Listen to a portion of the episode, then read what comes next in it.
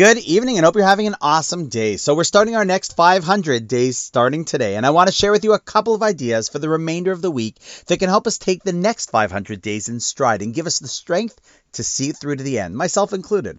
You know, I was touched to hear from many people how they couldn't believe that they've been on this journey for 500 days straight, and in fact would never have thought that they were capable of doing it. They just weren't learners. Sometimes, you know, we have the ability to surprise ourselves, and I think the following description that the Talmud provides might be a helpful paradigm to keep in mind when facing an uphill battle of growth, or the next 500 days so that we don't quit. The Talmud in Tractate Sukkah explains that in the world to come, God will decimate the Yetzer Hara, that negative and destructive inclination inside each and every one of us. And He'll do it right in front of the eyes of both the righteous and the wicked. And to the righteous, it will appear like this huge mountain, which He is now standing on top of victoriously. And to the wicked, it will appear like a small thread of hair, which He's at the foot of. And both will start to cry.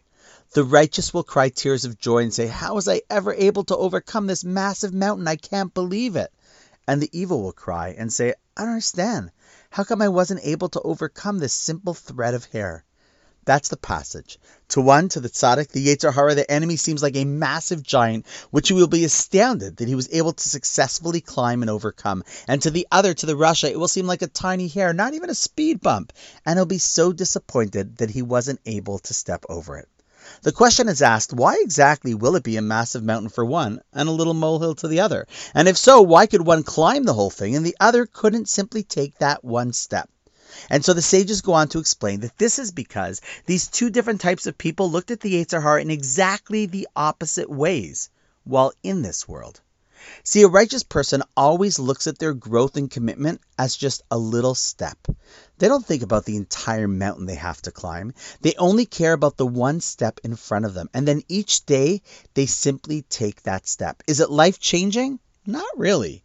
But it is a step, and then another step, and another step. And eventually it adds up and is, in fact, life changing. On the flip side, the rasha, he looks at any demand as a huge imposition, and so as Hara tells him that, nah, this can't work, it'll take a lifetime, and therefore decides that taking that one step is just not worth it. Why bother? And what's the result of such attitudes? Well, after all is said and done, the tzaddik looks back at all the steps they took and is virtually in tears of amazement and astonishment as to how they climbed this Everest of growth.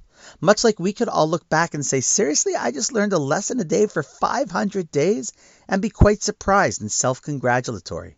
While other people who might have thought of doing it said to themselves, What, 500 days? Or 2,711? Or a lifetime? No way, it's too much. But after all is said and done, they're going to look at the challenge in front of them and realize that all they really had to do was take one step, and they would be shocked that they weren't able to do just that. My friends, it's a key to all aspects of life. If there's a relationship that needs mending, it doesn't have to happen overnight. It might be a mountain, but all it takes is one step at a time. If it's a personal growth goal, one may not reach it tomorrow, but should identify what and where they would like to achieve the growth, see the mountain in front of them, and then just decide what's the smallest step that they can take to start the journey. People who do that will look back a year later, or even more importantly, a lifetime later, and say, wow did I really just achieve all that? Now that is a mountaintop feeling we all long for. You know, keep this image in your mind. Even welcome to draw a little diagram and stick it by your mirror for the morning. But this one little image carries one massive punch.